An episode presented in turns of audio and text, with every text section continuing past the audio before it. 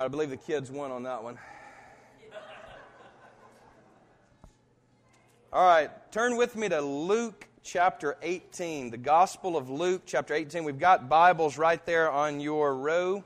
If you would like to turn with me there, Luke 18.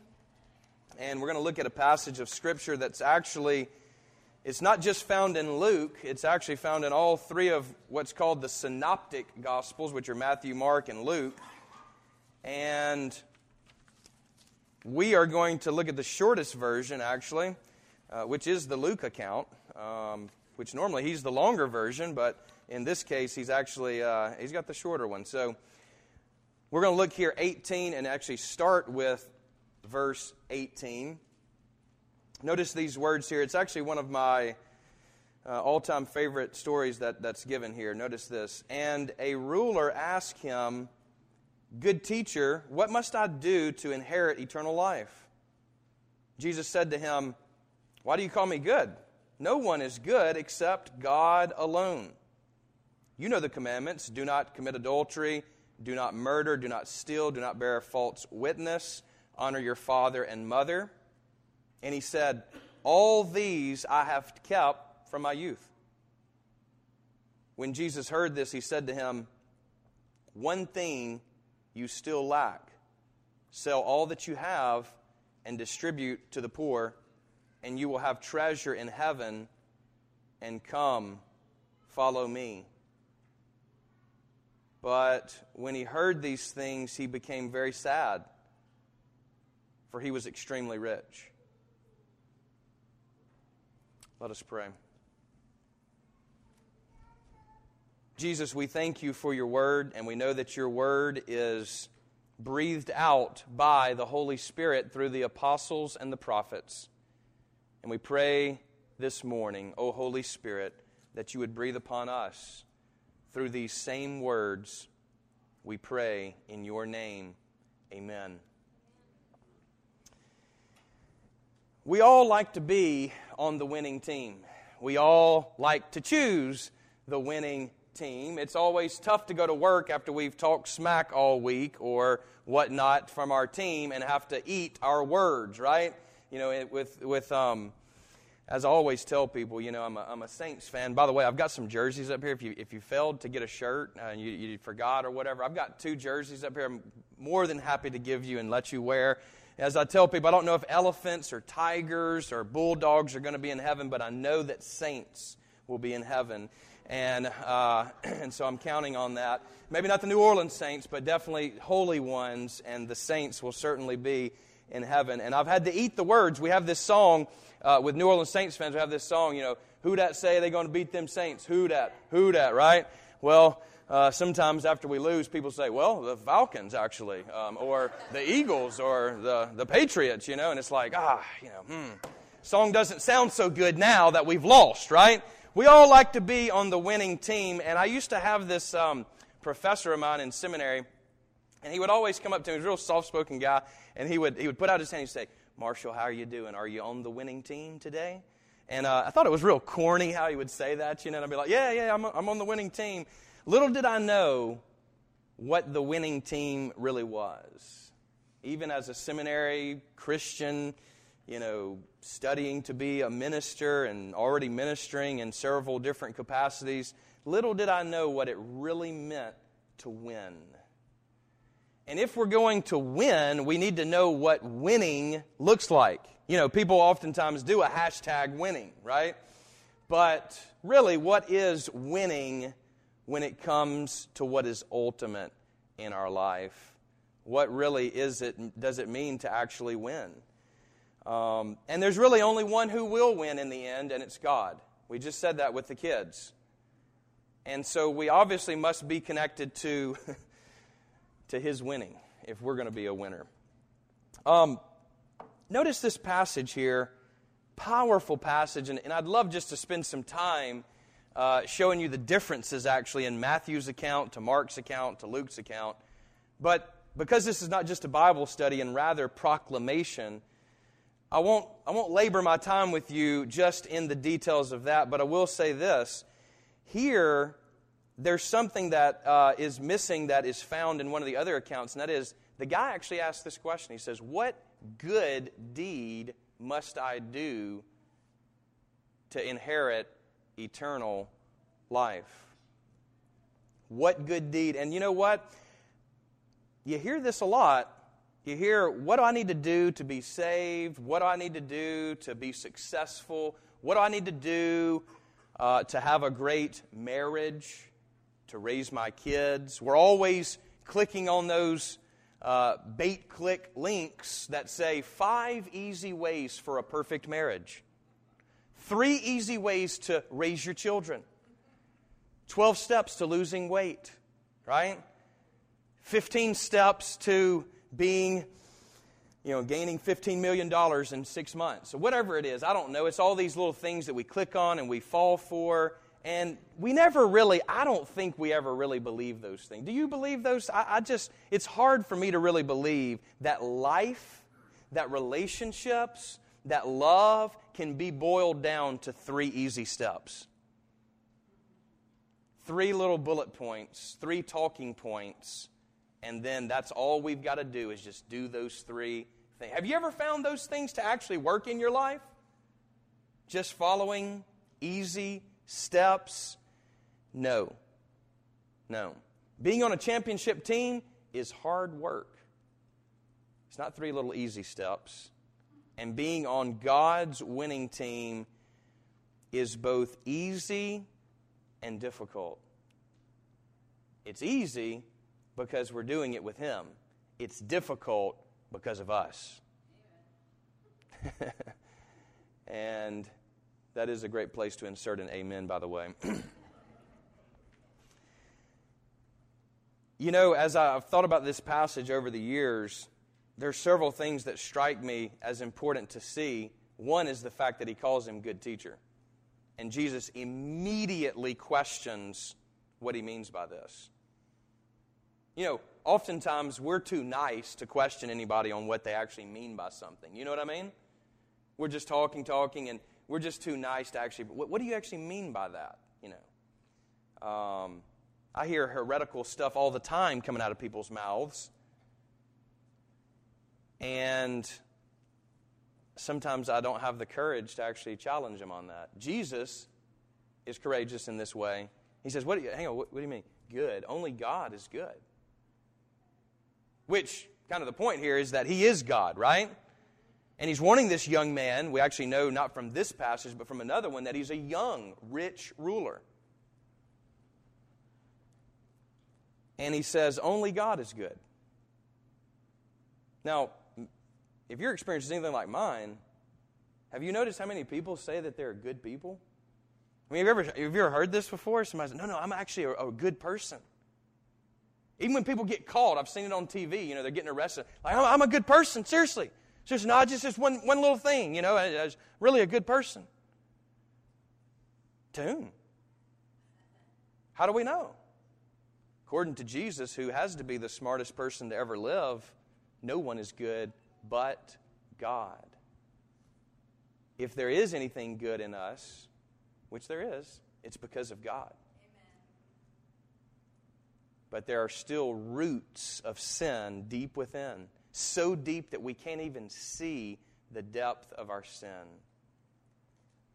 One of the things as you mature in the Christian faith that you learn is that the enemy is not without, it's within. We are our own worst enemy. Had a professor that used to always quote some movie that I've forgotten what movie it was, but I remember the quote. He said, We've seen the enemy, and the enemy is us. Have you noticed that you're your own worst enemy most of the time? Nobody has to help you be bad, right? We're pretty good at doing that ourselves. Jesus says, Only God is good. And this young man was looking for a quick fix, I'm convinced, the more I look at this passage. He's looking for three steps, and he wants Jesus to tell him these three steps. You know, what do I need to do to inherit eternal life? And I actually think he was baiting Jesus because he knew that Jesus knew the law, and he figured, you know what? The only way that he's going to tell me to be good is by the law because the law is God's good word to us. And so, Jesus falls right into the trap, I think, on purpose here. Did you catch what he does? He says, Why do you call me good? No one is good except God alone. You know the commandments. And I think, that, I think the rich young ruler, he probably said, Oh, yeah, I know that's right. I know where he's going now. He says, Don't commit adultery, do not murder, do not steal, do not bear false witness, honor your father and your mother. And, and I think that at that point, the rich young ruler, like myself at one point in my life, was chomping to tell Jesus how good he was. He says, Oh, listen, Jesus, I've actually, from my youth, I've followed all of that. I'm sure he had a big smile on his face, just like I used to have concerning my righteousness. The fact that I obeyed my dad. I didn't drink when he told me not to drink alcohol underage excessively. To do drugs? No. Cuss? Never cussed once. Middle school, elementary, high school, not even once. No sex. Oh, yeah, got that, Lord. We're good to go. All right, I've got eternal life, right? And I found myself at 17 years old with everybody telling me that I was a good boy, thinking I was a good guy, knowing inside here, dead, empty, evil in here because my heart did not love God or the things of God. Yeah, I did what was right. I followed, I checked them off like those little five point sites that we go to to be successful easy. Checked them right off. And yet, I was in my room crying at 17 years old because I knew I didn't love God. And I knew, too, here was the scariest thing for me. I knew this that I couldn't make myself love God. And that was pretty scary. Here's what I actually knew is that I would have gone to hell if I'd have died in that moment. That's what I knew because I was that separated from God and yet obeying God. Obedience alone doesn't save you.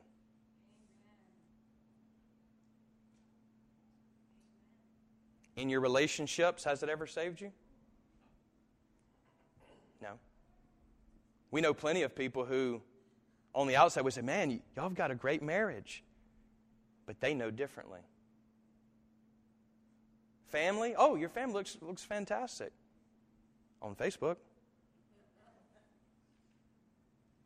But we know the reality. And just like this young man, we're eager to share with others what we've done and how good we are on social media to our friends. And we develop this projection of ourself. And people like the projection. And so we keep projecting. And because of an obsession. It's not our reality. At night when we lay down, we know it's not the reality. But it's a projection that people like, and so we keep it up. We never get real with people. We never confess our sins because we're a good person. And Jesus says, you're a liar.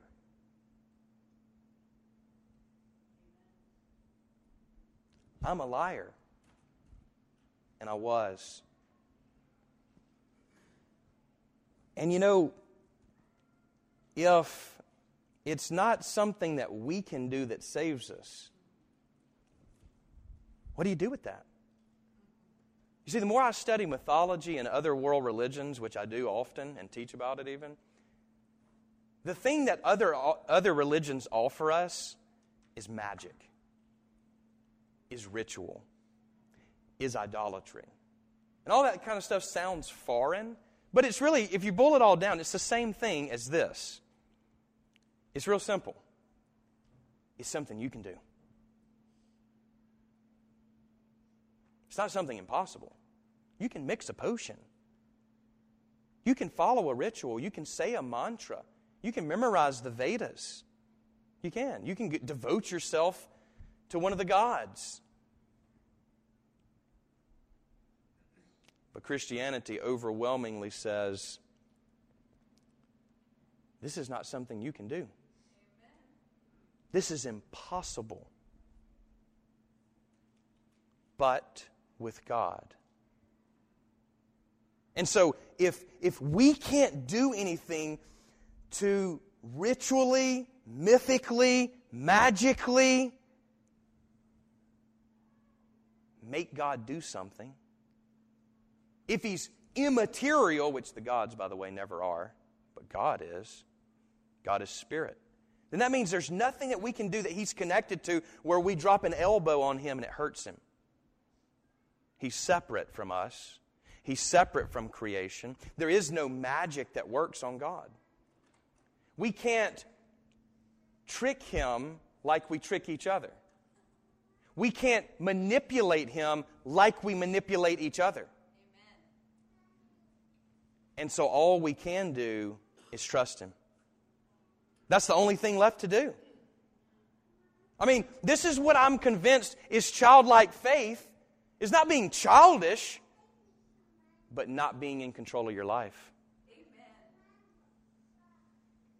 One of the things that I hated most about being a kid, right, was I wanted to go to Todd Parker's house. And daddy said, no.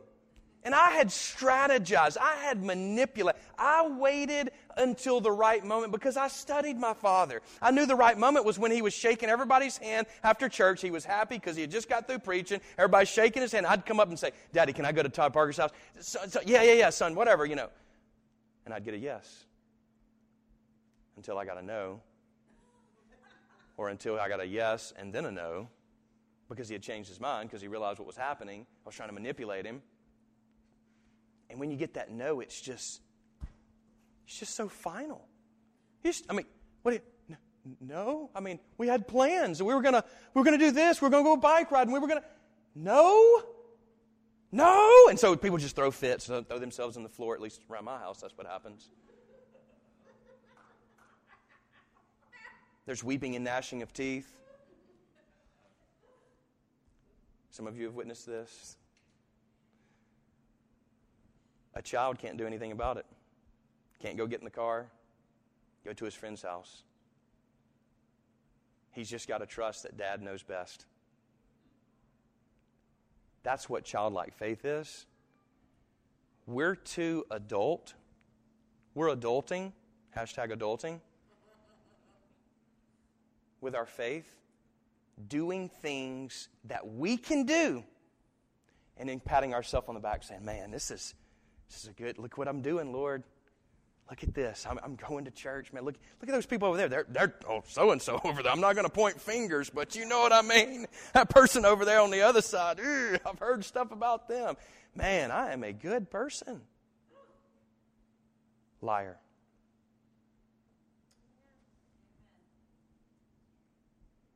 Even our best motives sometimes are tainted with rottenness. Mine have been. Mine were. Oh, I could say it right. I was defending the faith at school. I was talking people out of getting drunk at school, out of doing drugs, defending Jesus. I was already doing it. But in here, cold, dead, still coming to Jesus saying, What do I need to do to inherit eternity? Give me something else to do that I can do. But God wanted me, not what I can do. That's a hard lesson to learn, isn't it? I mean, I often fall into this even in my own marriage. I, I hey, Jessica, look what I, I washed the dishes. Look at that. Now, hey, you know, I mean, check that out. All of a sudden, the grass is, how's that grass looking? I'm very eager, if you know me, I'm very eager to point out to her what I do because I think it's pretty good. I don't really do much that um, I think is bad. I don't like doing things that I do bad and poorly. And I'm ready to share it. I want her to know us. Part of that's all right, but she wants me. More than the grass mowed, she wants me. More than what I can give to her, she actually, she's, she's crazy, but she wants me. And you know what? God is crazy about you. He actually, listen, I mean, it's, it's, he doesn't want the projection that you've been projecting. He doesn't want what people think about you at work or at school or even in your own family that you've hidden from. We're very good at hiding, just like our first parents in the garden. No, no, He wants the real you, and He loves you. He loves you, and He actually likes you. You know, that's kind of, in the South, we're like, you know, oh, yeah, we love everybody, right? I sure don't like her, though. You know what I mean? God loves you, and God likes you. I mean, I still fall for the enemy's tricks for me. I'm like, Lord, you, will like me if I preach like so and so, or if, if I do like this, or do that for people, or look like this. You know, man, they, they, they're preaching to this many people, so they must be doing it right. And he says, No, no, I want you. I want you. Not what you can do for me. Jesus wanted this rich young man. He did. The rich young man wasn't the only one in this story who became sad at the end. Because we're told in, in another account that Jesus looked at him and had compassion on him. Have you ever, in the midst of someone just getting belligerent with you, or angry with you, or sideways with you, have you ever just looked at them and really had compassion on them? because you knew that that anger really wasn't directed even to you. It's ultimately all directed to God. When we abuse each other, when we do these things, David has it right. Even though he committed adultery, he says this in his prayer of, of repentance. Psalm 51, he says, to you and you only have I really sinned and done this evil. God has a way in the world to live. And when we don't live that way, we spit in his face.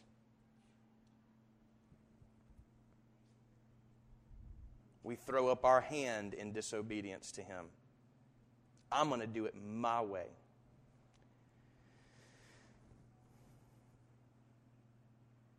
Did you notice the commands that he didn't mention? Jesus is very strategic, you know what I mean? Like he's just he's the smartest guy ever to live, you know? He lists six commands here, and he actually mixes them up. They're not in order, which is I just find that odd, and it, you know, we'll have to talk to him later about that. But he doesn't mention four of the commandments, which are the first four commandments. Which the first four commandments of the ten deal with our relationship to God, you may remember. The last six deal with our relationship with each other. This guy had it down. His relationship with others, everybody thought he was rich and young and good, but he wasn't.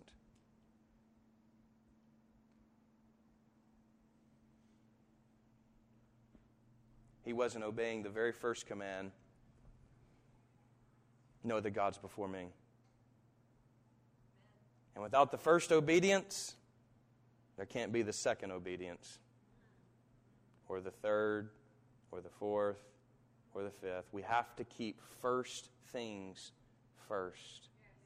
And we all, we all make idols of all kinds of things in our life. What's an idol to you? I would laugh at. What? Kidding me? That's a problem for you? You would laugh at mine.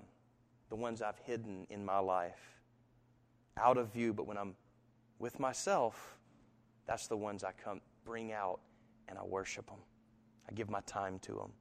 Even my motives, a lot of times, are wrong because I'm only really thinking about getting to that point or to keeping that bitterness or to harboring my time or my money, my possessions.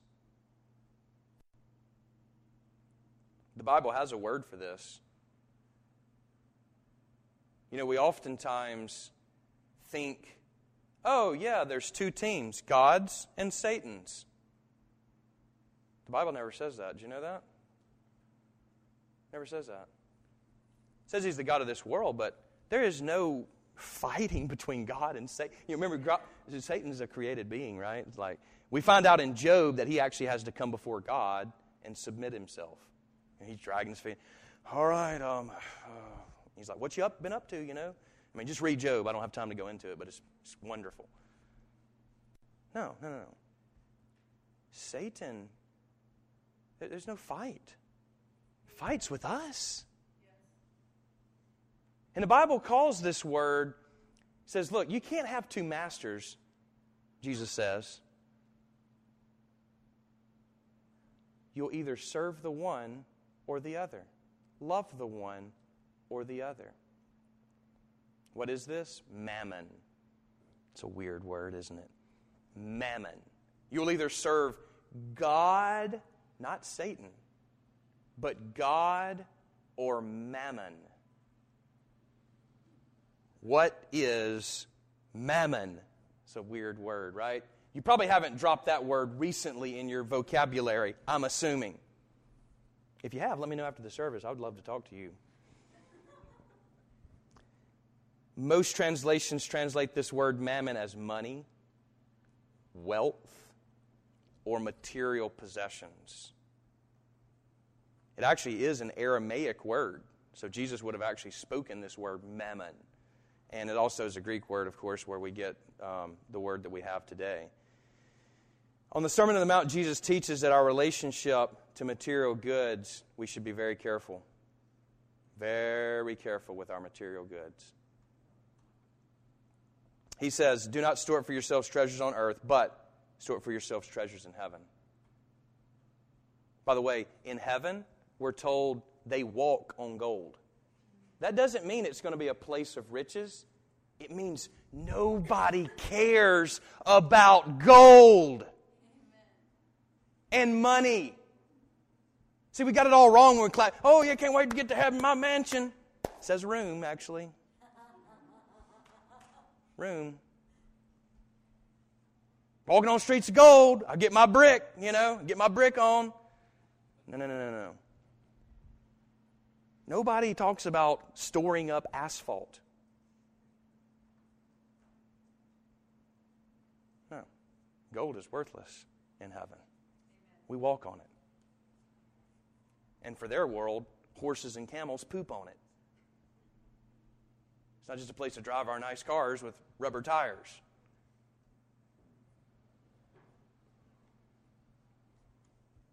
Jesus says,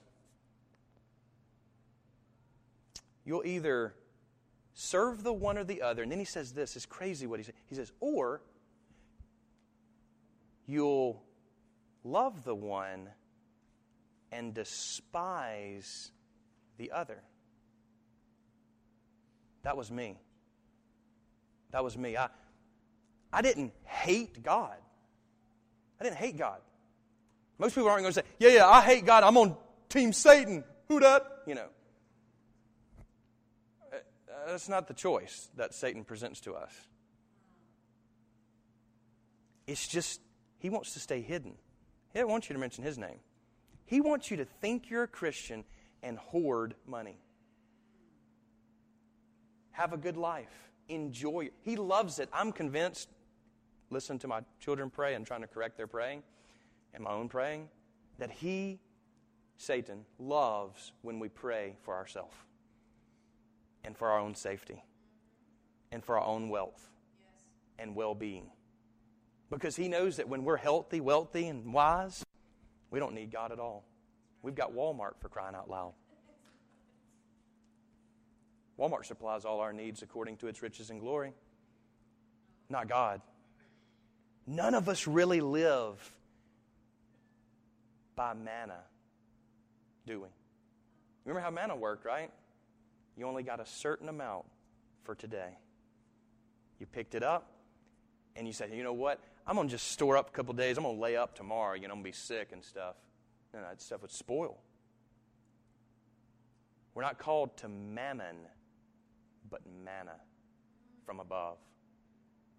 Yesterday's faith ain't going to cut it today. You see, God doesn't just want you to give an hour or two on Sunday, maybe for some of you an hour or two on Wednesday, some devotional time throughout the week when you get around to it, and some of your money. If you've heard me say that, if you think that that's what being a Christian is, let me just be the first to say I'm very sorry that we've communicated that to you. Now, we invite you to all these things, to missions and to small group, because we know it's changed our life. But you can come to all the things that we offer here. And if you don't love God in your heart, the scripture says that you're separated from God and that you don't know God. You, like me, I was there every time the door was open. Trust me, my father made sure of it. I even had to lock up the church and I'd always run through in the dark. Oh, please don't reveal yourself to me, God, by an angel. I've heard about those stories. I don't want to do that. I'll be gone. Scared to death of angels, truly. No. Jesus wants a relationship with you. All the other stuff will come when we start following His Spirit and allowing His Spirit into our life. We won't have to beg you to come to small group or to be a part of this mission or to freely give of your money. Joyfully give. You won't despise obeying Him. You won't despise it like I did. I've been there. I've lived that life where, where yeah, I was doing it just to get to heaven. Oh, look at those people out there having fun, though and I looked longingly at the world, inside worshiping what others were doing, hating what I was doing. That is not the Christian life, my friend. Can I repeat that again? That is not what Christ is offering, but life in abundance. You see, there is not a basic package and a deluxe package when it comes to the gospel. Some of us aren't called to holier things and the deluxe version that costs a little more, and others to the basic package. Eh, we're just not going to make it maybe in another life. No, that's a lie. Actually, a Hindu lie, by the way. That's why I have so many lives. No, you get one life, and that entire life that you have. Just real quick, look at me. And I just want to communicate this as if Jesus was communicating it to you the one life that you have that's sitting before me, my life that I have that's standing before you, that's the life He wants. He doesn't just want a part of it, He wants the whole thing. That's all He's offering. There's only one call in the gospel is to die to yourself and live to God. It's kind of like that Richard Schwartz guy, you know. One call, that's all. There's one call. You, do you know what I'm talking about? No? One call, that's all? No, you haven't seen those? Surely you've seen those. My goodness, I thought that was going to be funnier. But anyway, um, one call, that's all. That's all he's got is one call. And it's everything or nothing. As soon as we hold back, that's where it stops. That's where we are separated. You say, ah, you know, this thing is just mine, though.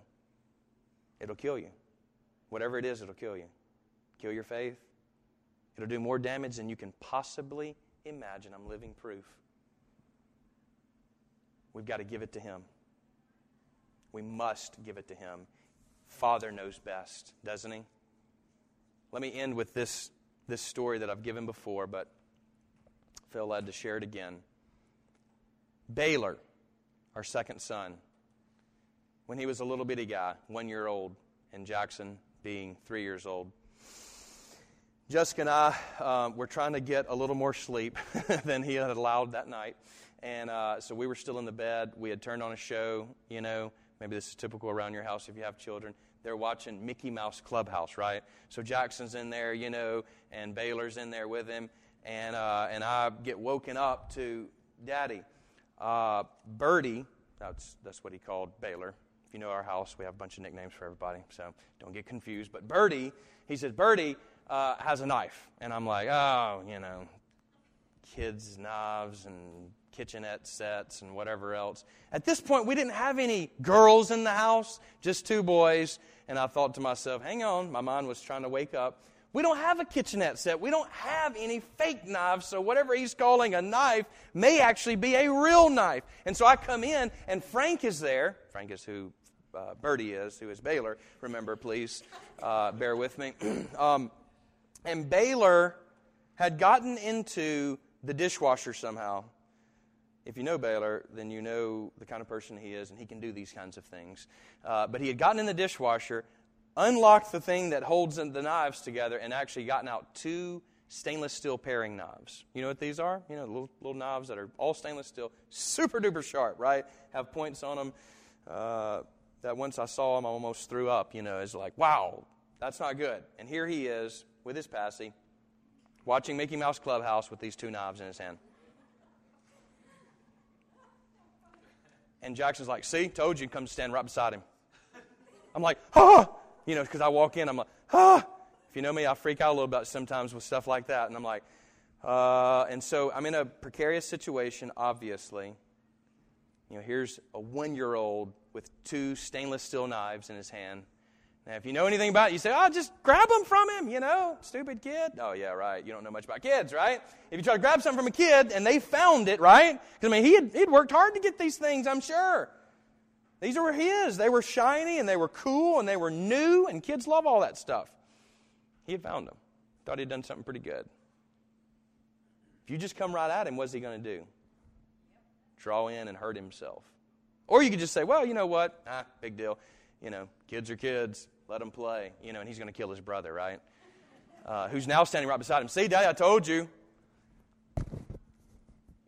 So I just, in a moment, I think led by the Spirit, reached out my hand and said, I said, baby, will you give Daddy the knife, sweetie?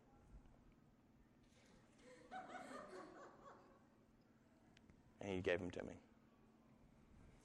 Disaster averted. And then the Lord said, I want to teach you something from that.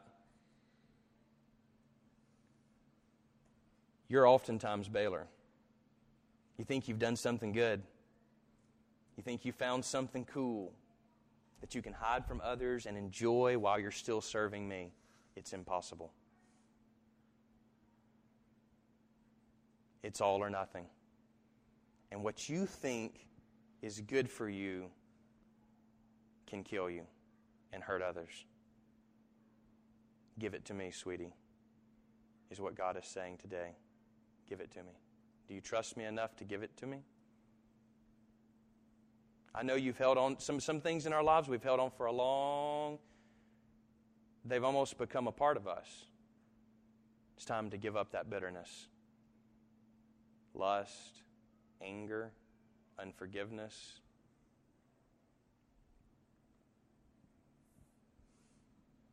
Lying, disobedience. You know, unbelief is sin. Knowing to do something and not doing it is sin. It's time to give it to God. And when you do, the good news is we don't have to walk away very sad, as our text says about the rich young ruler. But instead, we can walk away very glad today. We can be free of that thing we've been holding on to for so long. We can be free. And that is the truth of the gospel, brother and sister. Believe that word because it is true. He can do it, not me. He can do it, not you. God can do it. With man, all things are impossible, but with God, all things are possible. Let's have a childlike faith. There's only one call today, and it's to lay everything down. Everything. And when we do that, the joy of the Spirit of God Himself will rush into our lives and fill us with all the good things that are unimaginable right now. You say, Surely not for me. Surely for you today. Right now, we can respond, and we will. Amen.